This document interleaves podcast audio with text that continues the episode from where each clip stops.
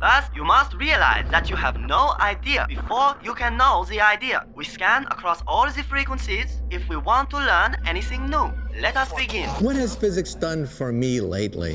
Furthermore, the equation E is equal mc squared We have now acquired a fateful power to alter and to destroy nature. That's like when you're in physics and you go to Dreamworld saying, oh, this is a physics excursion. Science. What is it all about? The whole of human history all falls in the dust of one stroke of the nail file. You can't really get to grips with evolution unless you realize uh, what an enormous amount of time. Our own planet is only a tiny part of the vast cosmic tapestry, a starry fabric of worlds yet untold. Good morning. You're tuned into what can only be described as the best radio station on this blue dot we call Planet Earth. It is, of course, community radio station 4 Triple Z. Be it on your conventional wireless radio by tuning into the classic frequency 102.1 FM, digital devices such as DAB or smart speaker, listening via the Community Radio Plus app, or streaming us live from our sensational website at 4zzz.org.au. And of course, you can always listen back to us or any 4 Triple Z show for that matter using the ingenious on demand feature, also found at that URL. We also have a podcast now. The show you need to look up is called Know Idea, spelt with a K, your weekly dose of science interlaced with all Australian music. And joining me today to speak all things science are some of my favourite science communicators. May I please introduce Jay. Good morning, Jay. Good morning, Max. And the master. Good morning, Gabe. Good morning, Max. How you doing? Very well, thank you. I've got a question for you. okay. True. Would you like to hear crocodile talk? Yes. Yeah.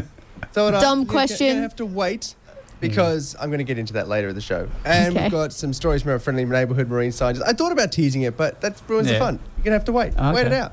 It'll be on later. I hope it's a bit Uh, of AI and I'm going to to make you want to dump your phone in a vat of antibacterial gel because the study's just come out tracking Mm. how many phones had COVID, SARS-CoV-2 virus strands on them during the height of the pandemic, and that we'll get into after the first couple of tracks in my weird science. Max, what have you got lined up?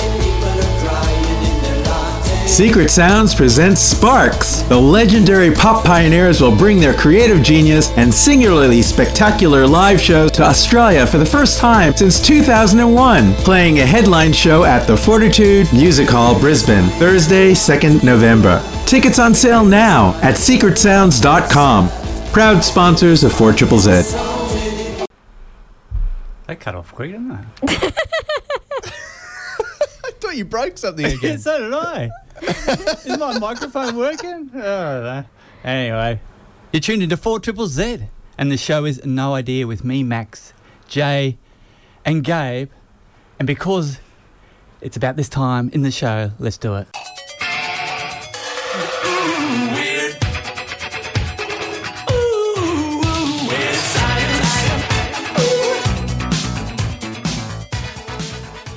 I'm trying to uh, avoid using timestamps now because of the podcast, so Right. it, it, it just Right. flows a bit better. It may or may not be 10.10 in the morning when you're listening to this show. What do you got for us, Gabe? I've got for you. When was the last time you cleaned your phone, do you reckon? Never. Yeah, I Never? I don't want to think about this. Every time. I'm already not people- listening Yeah. to this story. You, you'd rather some buy a people, new right, phone. who pull out the cloth and wipe it down every time. I don't know how much the cloth does, except just like clean the camera a bit. But, but uh, I, I, this is going to make you want to like get all of the leftover antibacto gels that are sitting around the house that you got during COVID, like just grabbing them everywhere, grabbing the freebies, grabbing the like 99 cent I'm already doing tubes of the stuff from Bunnings. And just like get them all, put them in a bucket, and submerge your phone in there for a while. Because this research has come out of Bond Uni on the Gold Coast. They looked at data of 511 phones tested for SARS CoV 2, the virus behind COVID 19, between 2019 and this year, earlier this year. Uh, and they found that 45% of them tested positive for the virus. 45% of the phones had the virus on them. Uh, and I don't know, this made me, because a lot of the time during the pandemic, particularly before I got COVID, uh, I'd always been wondering like how close had I been to a virus? You know, when it was overseas still, and we didn't think we had any here, I was like, how close have I been to a piece of virus? You know, like because we, we were all getting posts from overseas still, we were all worried about it getting in some weird way, Hmm. and I was constantly thinking about, I wonder like how close I've come, how close have I been to the virus? Turns out really close probably, and most of us probably had it on our phones, and we're just like swiping it around our screens with our thumbs uh, uh, throughout the, the height of the pandemic. Uh, and, and some previous research has found that the virus can, not does, but can live on phone screens for up to 28 days at a time. So it might not have all been dead virus as well. Uh, to qualify to this is that all 511 phones they tested were in hospital settings. So we can cross fingers and hope that that means that it's probably a bit higher than what you get outside of hospital settings where most of us are. Yeah. Uh, and and uh, you know it's not the 45% of phones walking around the street have virus on them. Uh, but I don't know. They, the researchers did sort of use this as a way to talk about how unsanitary our phones can be. And if you sort of think about like, if you were, if you had paint on your hands, you've been doing painting, you go wash your hands, get the paint off, Hmm. and then you immediately go back and grab the paintbrush again and get more paint on your hands. It's kind of like how we use our phones. Like we have our phones with us everywhere, doing everything with them. They've got crap all over them. We go and wash our hands, and then before we go and eat dinner with the clean hands, we grab our phone and check messages right before. You know what I mean? Like it's just Yeah. like we're dipping our hands back into the filth pile. Yeah. Uh, That's and- so but good. they did say uh, you don't need to like go out and buy heaps of annoying single-use wipes to clean your phone all the time. You don't need to don't need to go and use antibacterial gel all the time. We had a story last week from Izzy, right, about how damaging that could be and how quickly it can spread, Hmm. that sort of stuff, using it in situations it doesn't need to be used in. They did have some good recommendations, though, which was one to use UVC light phone sanitizers in high risk settings, uh, like hospitals and high density indoor places, like maybe airports. Apparently, these things can sanitize a phone in like five to 10 seconds. So you can just put it in this thing and it sanitizes it and then take it out, and then you've got a clean phone. Yeah, yeah. Uh, well, at least a, a phone with less live microbes on it. Hmm. Uh, and then there's good old hand washing. If you do need to put wash your hands before doing something, don't touch your phone after you've washed your hands. Is the short story. It's hard not Like, to, though, isn't it? Like when you think just about it. Get off your damn phone.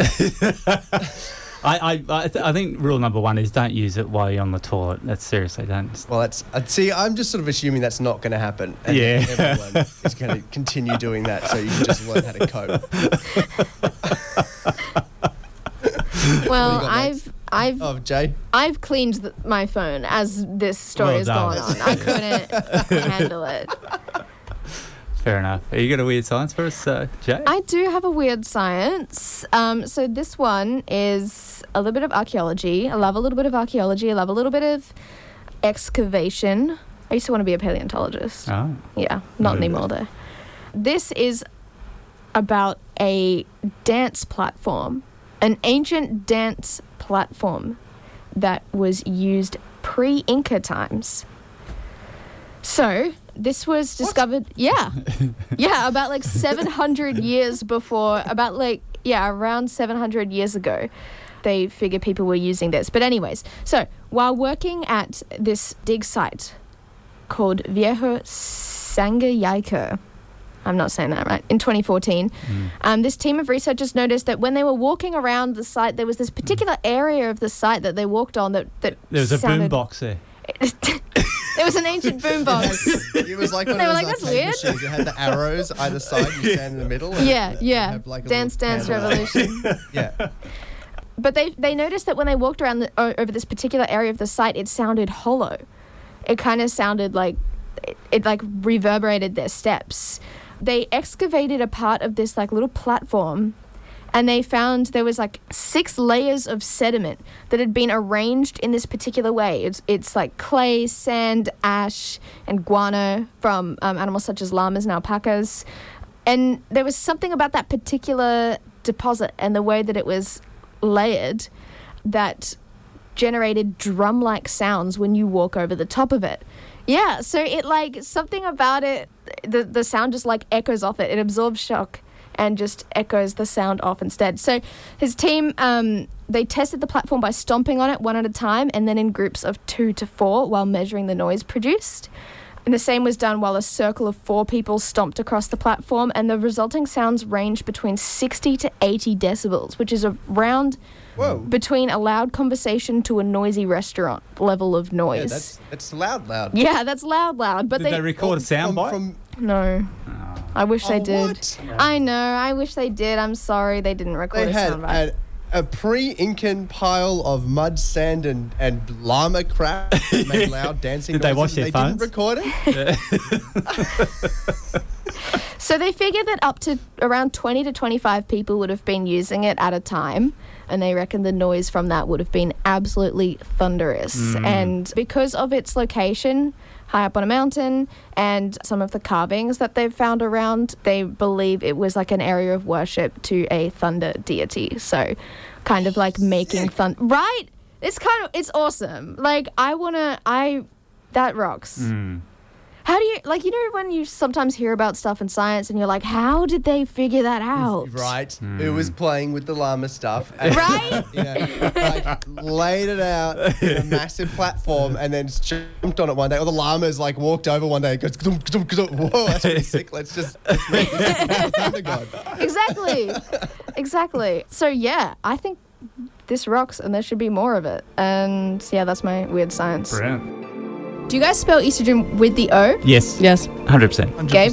Yeah. Good. Is that American spelling? Is it Are the you other allowed to spell it without the O? E-S- Yeah, yeah. It's like if you just start with the E, then it's that's the American spelling. Yeah, Yeah, okay. but my mm. rule for spelling isn't necessarily like an American versus British thing. It's very much a what is more fun. and it's so much fun to put like a little Yeah. ex like estrogen, esophagus, fetus. Yeah. you just Yeah. like I'm just gonna confess. I thought you meant the O as in the S T R O G E N. I was like, no. And then I realized I've been spelling it. I put the O at the front, but not in between R and G. Anyway, go ahead. And apparently Sam takes it in, prefers um, Coke. So there you go. Yeah, Coke. Sam's a real one. With no O. You spell it with yeah, with the O. Anyway. Oh, it's a super sub. No way. Well, Super Sub has no O's, so you know it's a win. Play it twice. Play it, I'm gonna play it 500 times. Hell yeah! Thank you for that Thank sub. you, I don't know why you would, but um, listening to us here now. Anyway, You like that? That's because Bones rang in. He was a super sub for last week. Oh, So okay. I played the uh, the moment on air last week. Bone when- special. The Bones, Bones special. so I thought it would be appropriate. You're tuning to 4 Triple Z, and the show is Know Idea with me, Max, Jay, and Gabe, and it's part two of this.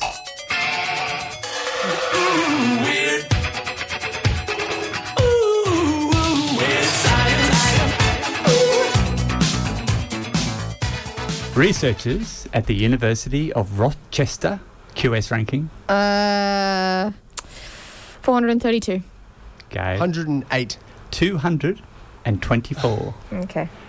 Have successfully transferred a longevity gene from naked mole rats to mice, resulting in improved health and an extension of their lifespan. Naked mole rats have long been known for their long lifespans and exceptional resistance to age related diseases and have been studied by this team for over a decade. By introducing a specific gene responsible for enhanced cellular repair and protection into mice, the Rochester researchers have now opened up exciting possibilities for unlocking the secrets of aging with the possibility of extending, wait for it, human lifespan. Yahoo! Because we all need to live longer, don't we? yep. Yeah, and it's gonna come from mice. well, well, naked mole rats by extension, mice, yes. Hmm. Naked mole rats have exceptional longevity for rodents of their size. They can live up to 41 years, nearly 10 times as long as the similar sized rodents. Unlike many other species, naked mole rats rarely contract age related diseases such as neurodegenerative conditions, cardiovascular disease, arthritis, or even cancer. Mm. The researchers previously discovered that high molecular weight hyaluronic acid, or HMW-HA, is one mechanism responsible for naked mole rats' unusual resistance to cancer. Compared to mice and humans, naked mole rats produce around 10 times more HMW-HA in their bodies. When the researchers removed the HMW-HA from naked mole rat cells, the cells were more likely to form tumours. To prove their hypothesis, the team genetically modified mice to produce a naked mole rat version of the gene responsible for making a protein that produces the HMW-HA. While all mammals have this specific gene, the naked mole rat version seems to possess some special something that drives stronger gene expression. The researchers found that the mice that had the naked mole rat version of the gene had better protection against both spontaneous tumours and chemically induced skin cancer. I wonder what chemically induced skin cancer is. Mm. Eh? Wouldn't you just shove a UV light on their skin and let it rip? anyway, this mice also had improved overall health and lived longer compared to regular mice. As the modified mice aged, they had less inflammation in different parts of their body and maintained a healthier gut.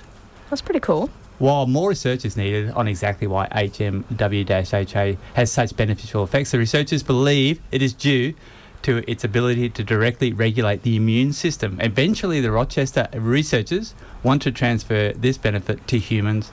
They believe they can accomplish this through two avenues either by slowing down the degradation of the HMW-HA as we age or by enhancing it using uh, synthesis within our body. The so-called fountain of youth is nearly upon us, and that is my weird science for this week.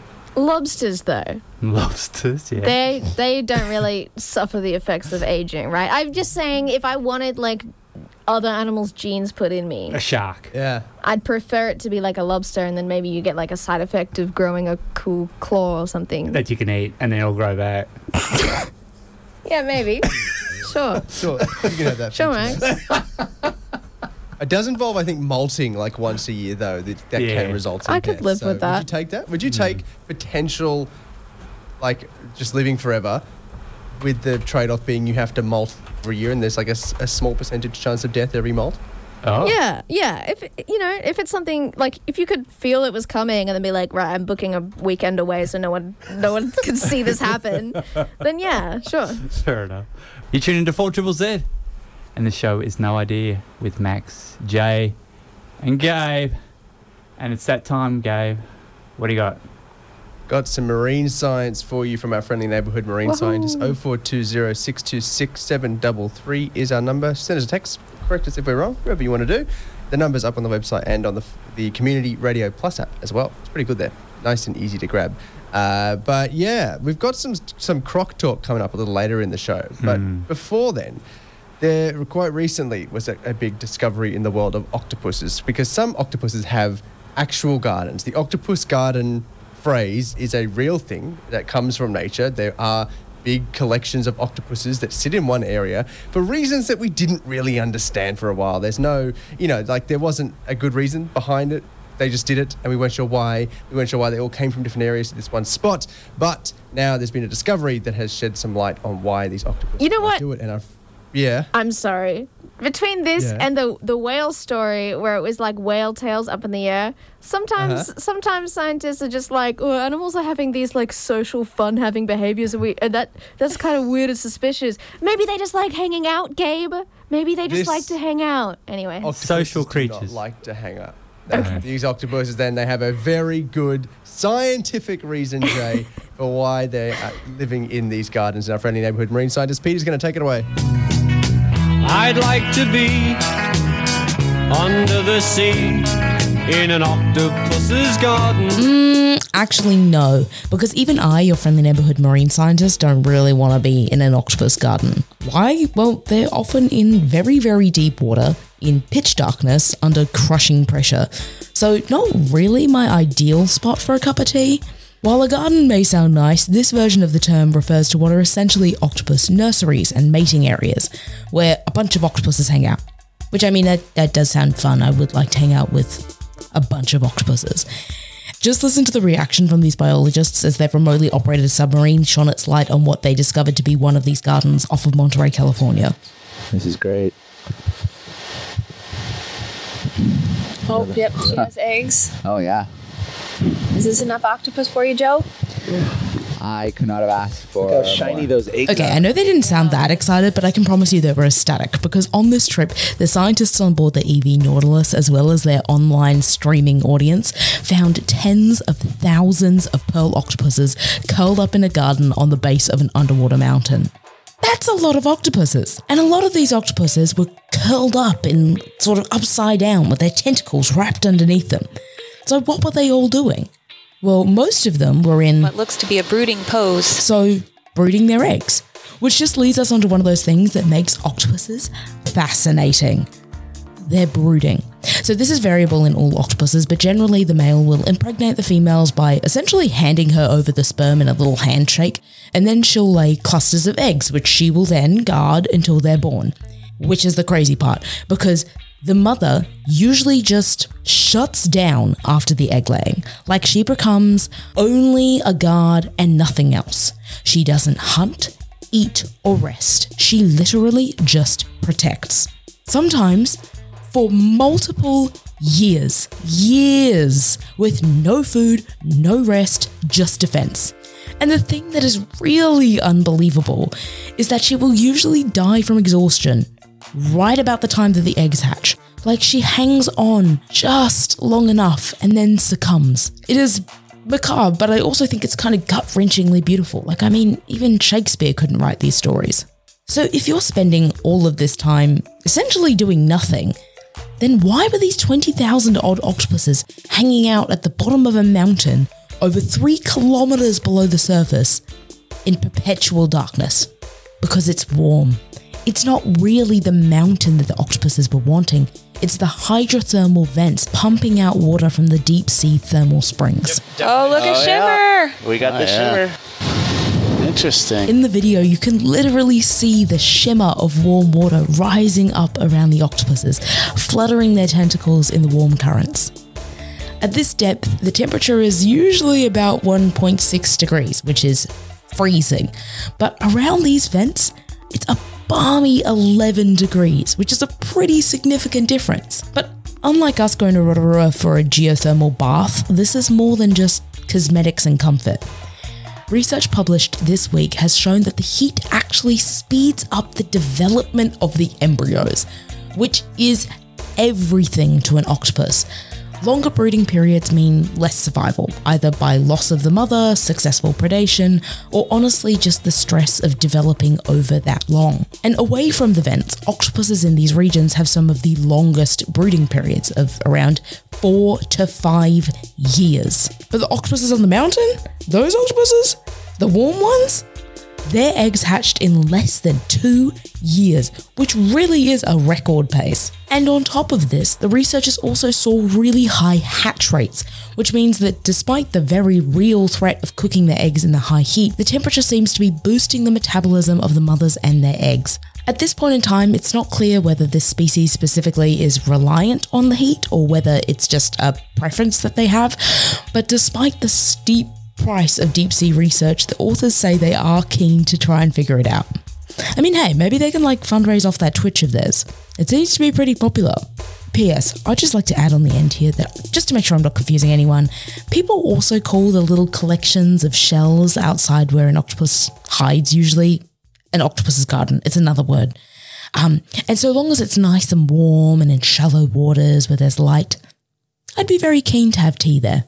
I don't want to, you know, prevent myself from getting an invite. 19, I never got the feeling your friends liked me. Adelaide indie rock duo Teenage Joans are proud to announce The Rot That Grows Inside My Chest album tour with special guests Bella Amore and Alexia, coming to the Triffid on Thursday, 2nd of November. Tickets are selling fast via thetriffid.com.au. Proud sponsors of 4 Triple Z. You tune into 4 Triple Z, and the show is Know Idea with Max, Jay, and Gabe. And we're going to hear about crocodiles. We are. Do you have any animals that you're genuinely frightened of? Yeah, Phobias or crocodiles. just like pretty respect? high. Yeah, rocks? Yeah. Yeah. Not really. No. You reckon you could take them all on? Oh wait, sorry, just kidding. Chimps. Chimps. That's Ah, fair. They they they trigger the uncanny valley in me. I don't like them. Really? Yeah, Wow, they, you have I like just an uncanny chasm. Yeah, yeah. I did- when I see them walking around and behaving like people, I'm like, ugh, die. you know. Oh. Sorry. That's a hell of a I'm really- reaction. I'm really Not where I thought you were going with that. I'm really passionate. I really about- thought you were going to be heartfelt and like, oh, we shouldn't keep you in a cage. Yeah. No, no. Let's take that Stop nappy off No, him. they You're upset me me. upset me. Yeah. Well, I'd like to let a thousand blossoms bloom because uh, we need to talk about crocodiles. Uh, they are, for me, Mac, like Max, the like one animal I'm genuinely frightened of in, in this country. Uh, for good reason, I think. Like we get a bad rap in Australia for being the, the country full of animals that want to kill you, but I think the crocodiles are like the the, the top of the pile, right? Yeah. Like even a killer whale. I don't think there's ever been a wild killer whale attack Hmm. documented anywhere. There's never been like like with very few. There's been a few shark from attacks. things. There's a few shark attacks, Yeah. but like the crocodiles are the ones that Hmm. I just have. I'm not getting anywhere near water that has crocodiles in them. Yeah, And so I- stealthy. I'll, I'll continue swimming as much as I want. You know what I mean in the Yeah, ocean. But, yes. Uh, but but crocs. They're more than handbags with teeth. Beneath their scaly personalities towards humans, they do apparently have complex social lives. There was a study done 10 years ago Hmm. by some UQ researchers where they told OzGeo that, like, they have the, they were looking at the social interactions and the, the really dominant males seem to like have a calming effect on the cro- other crocodiles in the area, almost like pushing this like um, I don't know, like pushing this presence down and controlling all of the like young males and just like Setting the tone. situation. Yeah, yeah. So so they're they're, they're bit like what I do in this show. Yeah, yeah. You are the alpha croc of no idea, of course, Max. Uh, and I don't say that because you've got your finger over the mute button. and there, but there, there are sort of implications for that, right? Where because we learnt more about their behavior, we're like, okay, well, maybe just having this default reaction of pulling out dominant male crocs from an ecosystem because they're the ones that are most likely, or they look like the ones that are going to hurt a human or Hmm. livestock or something, may not be the best idea. for how they Counterintuitive, yeah, okay. Because maybe the younger males that are dispersing into new areas are more snappy and more likely to actually cause damage. You need the big ones to, to set the scene and, and Mm. keep things under control. This was sort of the idea, right? We learnt more about their social lives and it, it helped us. Turns out, though, that they also have complex communication, or more complex than we thought, at least, communication, uh, that sort of like feeds into the social lives they have. And if we understand more of it, then maybe we can get more insights like we did with other social stuff. So they do all sorts of things. They, they can splash, Wow. they can slap around on the top of the water, There you go. they can cause little geysers with their nose. Ooh, yeah. That was the same as the first one. It's meant to be a different recording. And they can growl. Oof. They can do a whole bunch of different stuff. They've got uh, apparently 13 different types of communication, uh, according to uh, some recent researchers coming out. They give the talking bit is where they're focusing though, because they're giving this a good old go, but they are uh, reptiles. It's like they they haven't got the most complex. Like vocal structures to deal with. They don't have a larynx or a, vo- a vo- voice box like we do, um, and their vocal cords are pretty rudimentary. So they're they're doing the best with what they have. This is a, a croc called Lizzie, who's sort of having a bit of a, a yarn with a male crocodile who's approaching.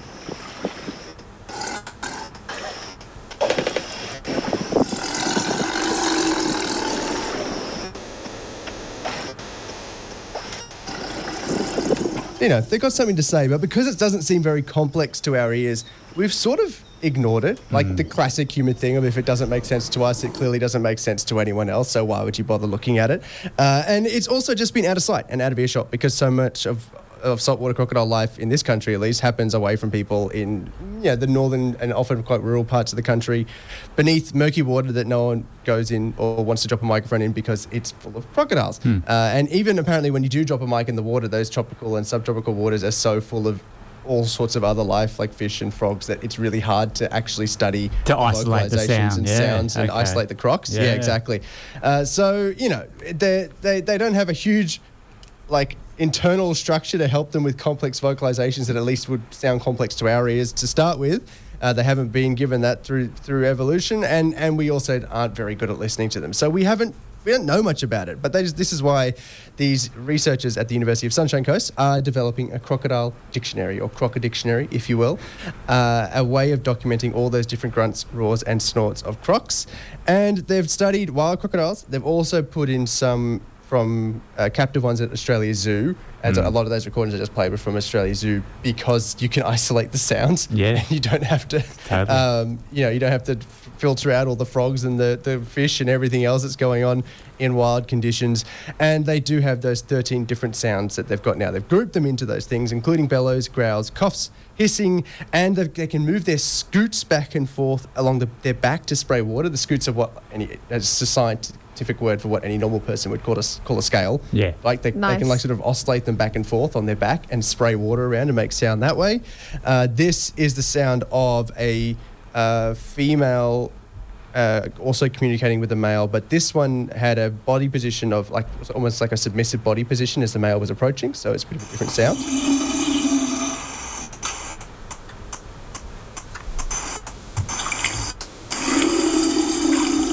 Hear the male getting closer.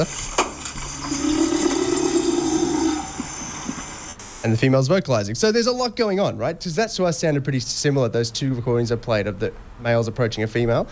Both females are in very different body positions in those two clips. One, Right. the first one was sort of more of an aggressive, leave me alone, and the second one was more of a an inviting, on. submissive sort of thing. Yeah, exactly right.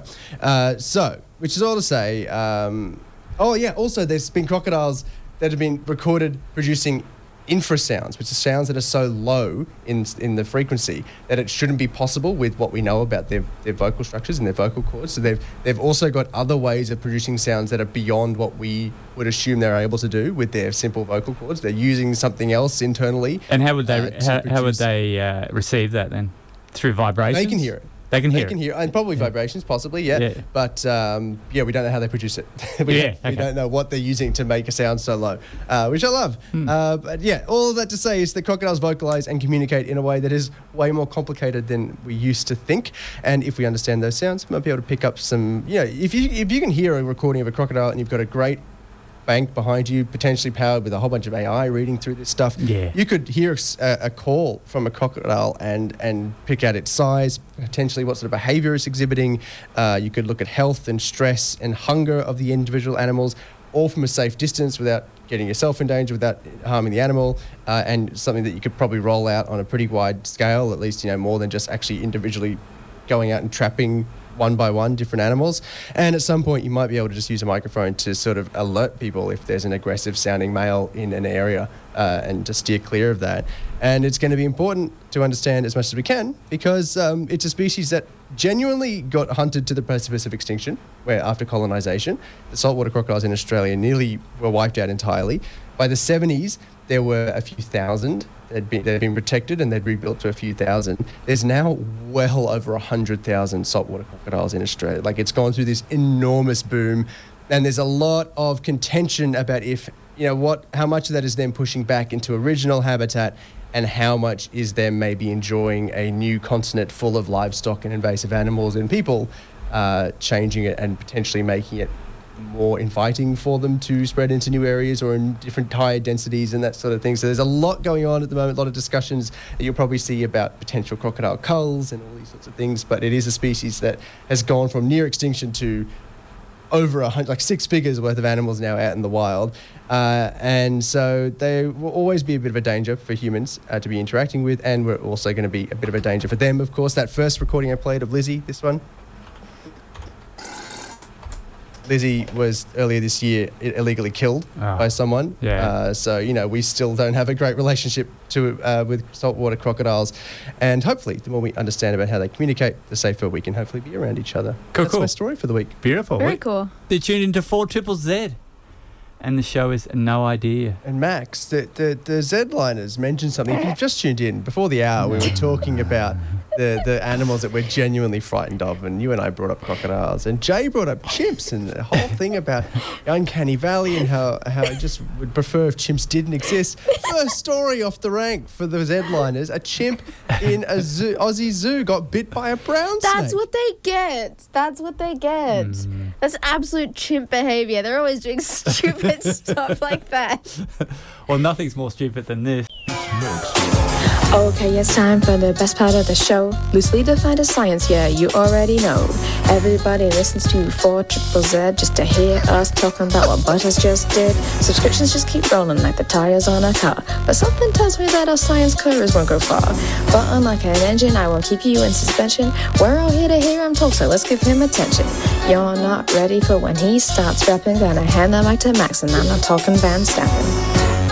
It's lights out and away we go. My favorite bit about that is how the two clips at the end don't fade Yeah, in together. yeah, Yeah, uh, just hack From together. the end to the lights out. MotoGP weekend, Aussie Jack Miller qualified in 13th on his KTM. In Saturday's sprint, he finished 16th. In Sunday's race, he finished 8th. So another Okay. Miller special. No, that's the opposite. Usually he'd, he'd qualify Yeah, in true. top 10 and then drop out of the top 10. So he's done a reverse. He's getting there. Now he just needs to qualify in a decent spot and then go forwards from that point. Let's talk. there. Let's talk about the formulas. Formula Three. please. Uh, the feature race was on Sunday. It was the last race of the season for Formula Three, and was arguably the best race of the season. Did you manage to catch any of it? It was. I out, did. It was I, out I spent most of the time trying to pick out the three Aussies that are in Formula Three at the Yeah. moment, Yeah. doing mediocrely. Yes. Uh, and then and then sort of I sort of catch one of them and go, oh, okay, there he is, and, and then and then someone crashes, and then and then you're just distracted by a safety car, and then you're like, where's the Aussies? Where's the Aussies? Oh, they're. Oh, someone else has crashed. Oh. it was about four safety cars, weren't there? It was unbelievable. And did you see the restart on one of the after one of the safety cars where this guy just went barreling down the pit straight and kept going straight through the bollards and didn't even bother to steer. He just took them all out, the styrofoam At, bollards. this- at, at the Monza racetrack, at the end of the big long straight at the Uh. start, it's quite a hard turn to the right, Yeah. and so and then you sort of do a loop, and you end up basically doing one continuous straight with a loop in the middle, Yeah. like a little whip de whip in the middle. Yes. So there's you can theoretically just continue straight and like just jump over the grass into the next Yes. bit of track. Yeah, yeah. So to stop people doing that, Yeah. they uh, uh, uh, and like blaming it on another driver, Uh. they put these foam bollards in. You have to go through a series of S bends, like a slalom course, to get through to it. And you're not meant to touch the foam because they can damage your car. And I Yeah. think you can get penalties if you hit too many. That's of them. right. Well, it Uh, actually ended up stopping his car because the styrofoam overheated the engine because it got stuck in the air There's index. foam flying off the small F1 car. Fantastic.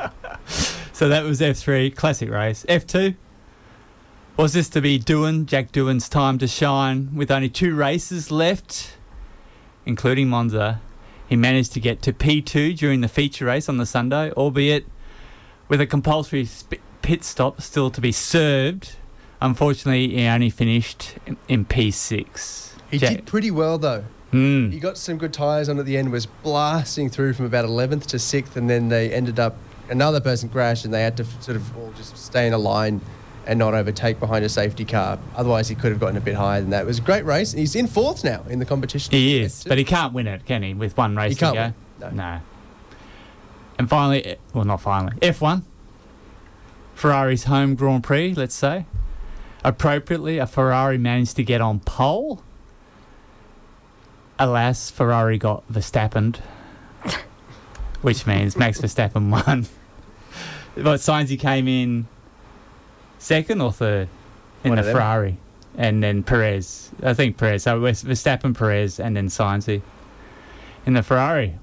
So that means ten in a row for the Dutchman, Max Verstappen, and this is a new record in Formula One Mm-hmm. to win 10 times on the trot, surpassing the previous record set by a former Red Bull driver, Sebastian Vettel. Hard to know how to feel about this stuff, isn't it? Because in the moment, it's pretty boring that no one else is winning a race. But then you look back at these moments in history of like Schumacher dominating, of Vettel dominating, of of Lewis uh, Hamilton. Lewis Hamilton dominating, Yeah. and it's like major moments of greatness of uh, someone being just really great. Because like you can look at his team, Max Verstappen's teammate, who's arguably in about the same car, Yeah. and and does not Shine. reliably come yeah No. shine and get to the front and just stay ahead the entire time it's still boring to be in though like you're making history you sort of just want someone else to win That's right. In other news, Daniel Ricciardo, the Aussie in F1, looks like he will sit out the rest of this month, September, to recover from his hand injury. And so we expect him to be back on the grid uh, come October, which means Qatar on the 8th of October. What do you, what's your read on this one, Go? Oh, I don't really have it. It, it was interesting, right? Because I watched the replay of the, the incident. He was, was in a practice session in the race last weekend, and he was avoiding the the, The other rookie Aussie. Aussie on, Yeah. the, on the field, Oscar Piastri, who'd spun around in a really awkward place, and so he just sort of shoved his car into the wall instead of crash into Piastri, which is always the right thing to do because a car-on-car contact is where serious injury happens. Hmm. Uh, and and and then you could just hear in his voice as soon as the team checked in, he's like, "Oh no, something's wrong. uh, something is wrong with my hand." Yeah. Uh, and so, yeah, I mean, it's a hand. It's always going to be incredibly It's a vital to path. recover. Yeah, yeah. For a race car driver, it's like the one bit you need to work. You need a Yeah. foot that can press pedals and a hand that can turn the steering wheel, especially something that charters around as much as the current F1 cars do. Yeah, exactly. And finally, the Valtteri Bottas and Romain Grosjean report. For once, Valtteri finished in the points at last weekend's Monza F1 race. His Alfa Romeo was adorned in arguably the best livery this year. Had, did you actually catch that? It had the Italian flag over the engine cover. It was brilliant. I thought it was anyway. Nothing. Nothing. And meanwhile, the Phoenix Grosjean, Romain Grosjean, finished last in IndyCar on the weekend Can race. we please get him out of the report now? Surely the time has come. This is the moment, Max. Romain has publicly uh, said now that he won't be renewing his contract with Andretti Racing, but I think it's the other way around. he may join another IndyCar team for next year. Otherwise, he still has his gig driving for Lamborghini. Grosjean has been integral in developing their new hypercar, which will debut next year in races such as Le Mans 24 Hour and Daytona. So that should. So we'll still. The Phoenix will still be in our hearts, but maybe not in our report. and that is it for the motor out this week. Good, good. Cool, cool. Got a story from B. Uh, wait, wait, wait, wait, wait, wait, wait. I'm doing. we, uh, It's we not nice being cut off, is it? No. oh, let's go to a song. No. well, we said- work this out between the two of us. Yeah. Some off air. That's right. And you want to read out Marky's text? No, just off you go, Max. No, no. so Marky texted in and was, said, "Love your show so much. It's so genuine and wholesome. I'm glad you you find that because we actually hate each other.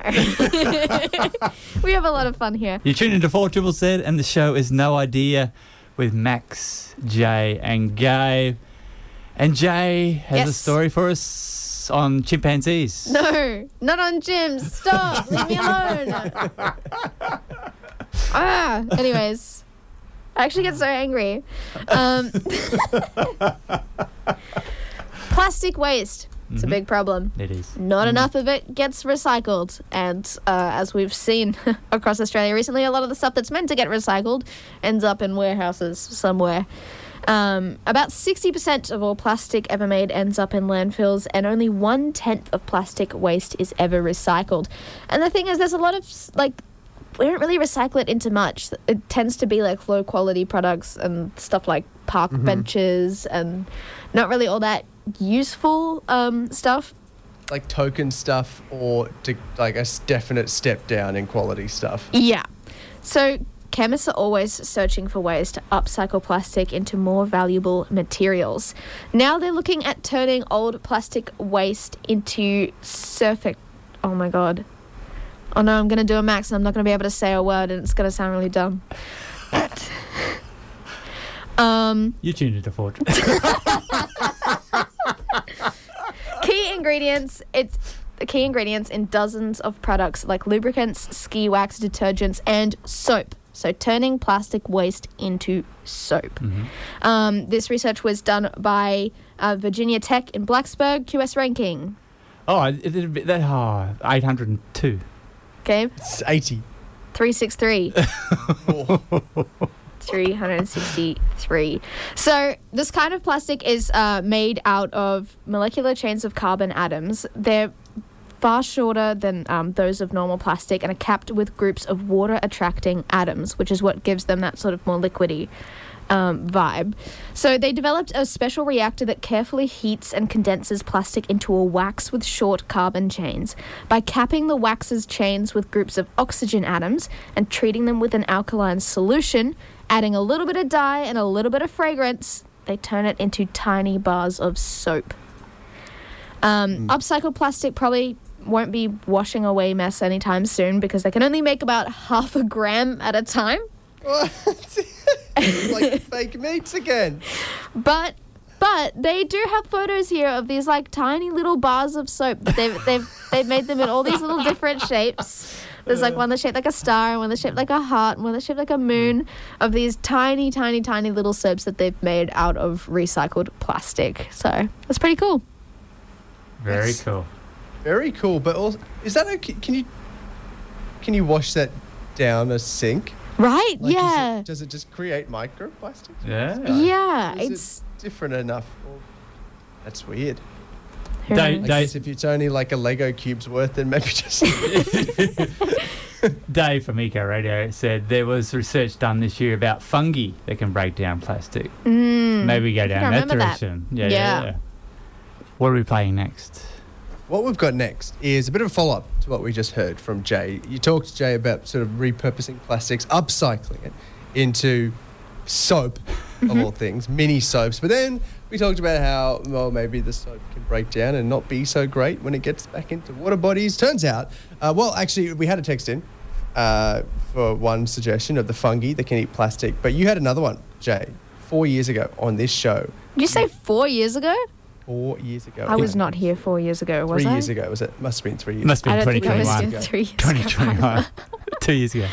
two years ago, something like that. A while ago on this show. it was 2021. Were you It was the here four years ago? Yeah, yeah. Yeah, it was two years Yeah, ago. I blame COVID. show. Yeah. And yeah, look, COVID fog, let's just say it's that. The uh, two years ago on the show, you had another solution with Vi of some microplastic micro robots. Vi, I've done it. Done what? Found a comprehensive solution to the bioaccumulation of microplastics in our oceans. Oh, wow, that's great. Does it include a series of policy changes on waste reduction that can be implemented across the globe? Vi, please, I'm talking about real world solutions here. I mean, come on, policy changes to save our oceans? That's a little beyond the capabilities of the government, don't you think? Uh, I mean, fair enough. Alright, what comprehensive real world solution have you found? Magnetic, plastic eating micro robots. Jay, you said real world. These are real, they exist. But doesn't fixing plastic pollution by filling the ocean with tiny robots only give us a tiny robot pollution problem? That's where the magnetic bit comes in. Okay, okay, okay. Start from the beginning. What are you talking about?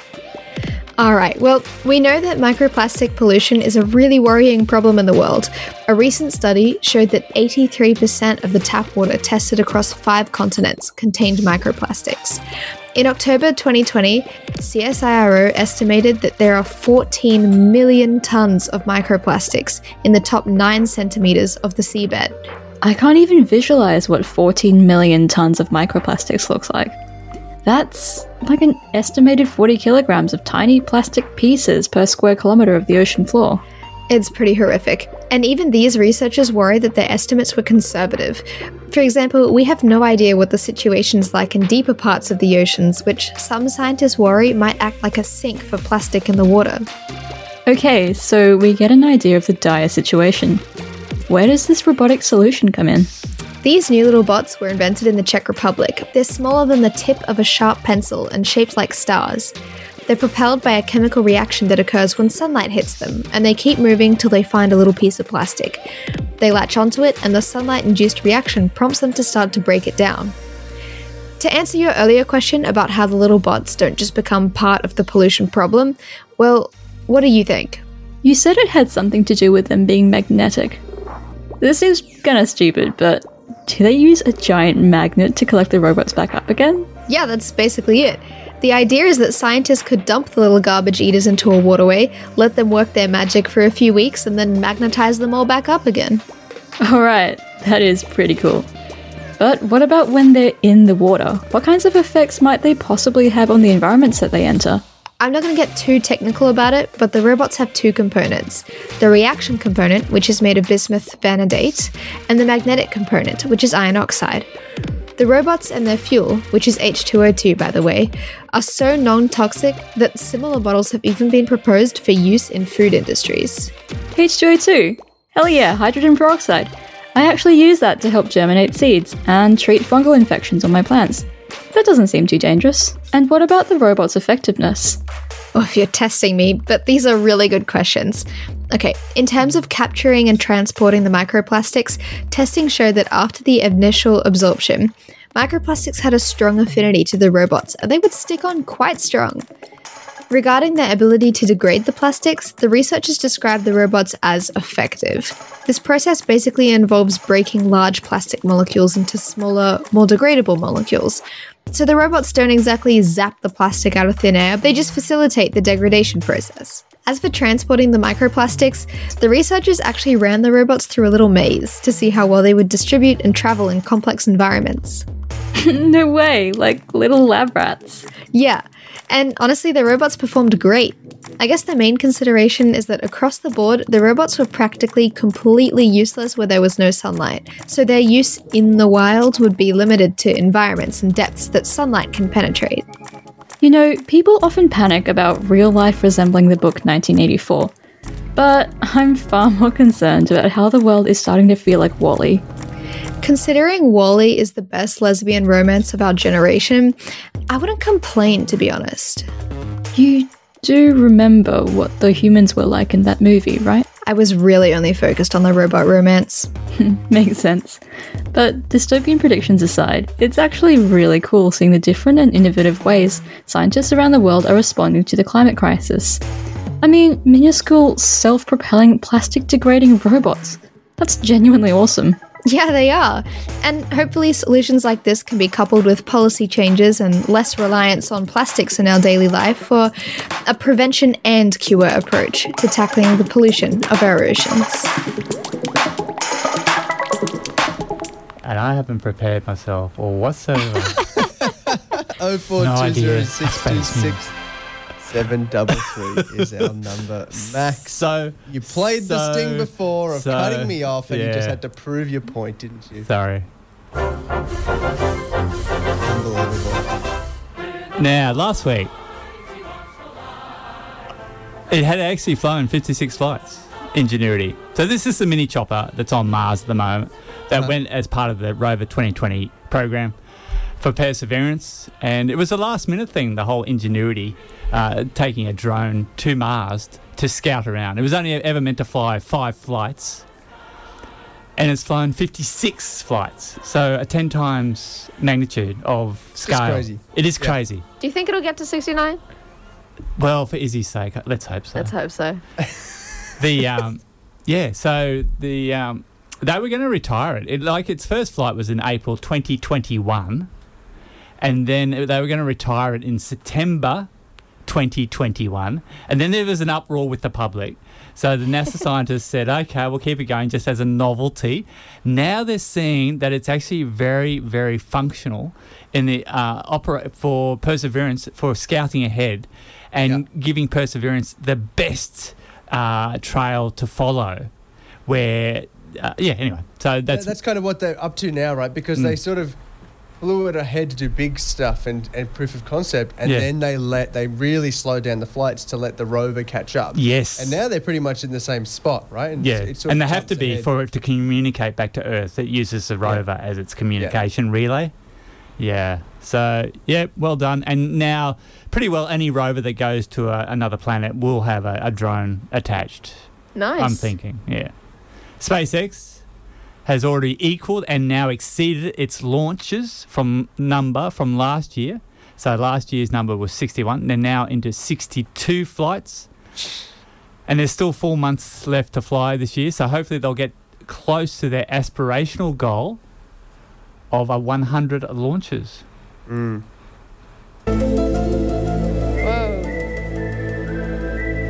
Now, I'm a bit upset because Izzy's not here because Izzy's she's been watching all the X Files Uh-huh. lately.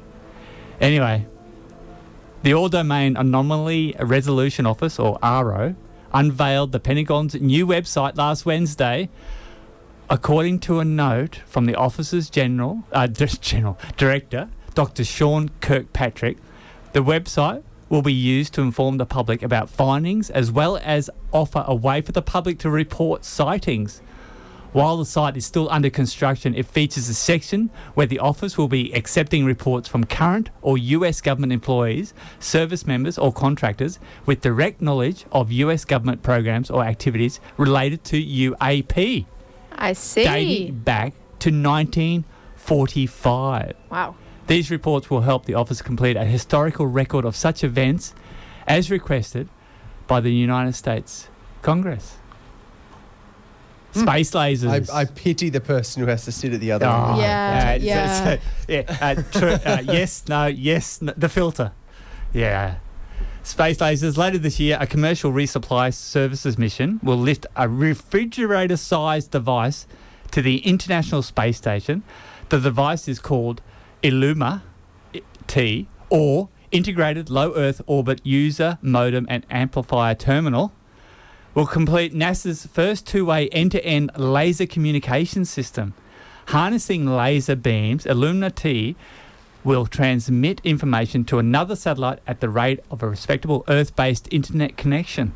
Sending information with lasers has a few advantages over radio. For one, laser equipment is lighter and less power intensive, making it easier to fit on a spacecraft. Plus, because laser light wavelengths are shorter than radio wavelengths, a laser communications link can transmit orders of magnitude more information. Now, finally, this is what I should have played the X Files for, but that's all right. Apparently, there is a planet out there. Well, this is what a pair of Japanese astrophysicists think. Mm-hmm. Um, one is with uh, Kinki University, QS ranking. What university? Yeah, it's it's called Kinki University. Okay. and we're trusting anything they say. Why? Revising my answer to 2,200. Is it 69? 1200. the other is from the National Astronomical uh, Observatory of Japan, have found possible evidence of an Earth like planet residing in the Kuiper Belt. The Kuiper Belt is one of the largest structures in our solar system, which resides beyond the planet Neptune. In their paper published in Astronomical Journal, the pair describe properties of the Kuiper Belt that they believe are consistent with the existence of as yet to be undiscovered uh, orbiting planet that is not much bigger than the blue dot we call Earth. I'll leave that with you. Very cool. And that is it for the space news Sorry, I'm this still week. hung up on the name of the university. I sort tuned out after that. I was trying to Google it. Why would you Google that, Gabe? Uh, I'm more trying to figure out if it was real or just Max writing down the wrong thing. Yeah. It's actually it's it's um it's got it, that's its nickname really. It, uh, it's Kindai University, but they call it Kinky University when I looked it up on the on the QS rankings. So okay. you're gonna sign us out, go. Yeah, I am. That's all we have time for this morning on the show. We're uh, talking science on Know Idea. That's No Other K. You can find it on the 4ZZ.org.au website if you want to listen to this show or any of the last couple shows, including all the music we've played. Uh, there's a podcast version floating around as well if you want to listen to it without the music and just us yapping on about kinky universities. Uh, Eco Radio is up next, taking you to 1 p.m. We'll be back next week from 10 to 12. Thank you, Max. Thank you, Jay, B, and Peta for stories this week, and to uh, T for pl- a playlist this week. And thanks to all of you for tuning in. We'll catch you next time. We will. Speak to you next week. See ya. I'm a goddamn marvel of modern science. Science. Science.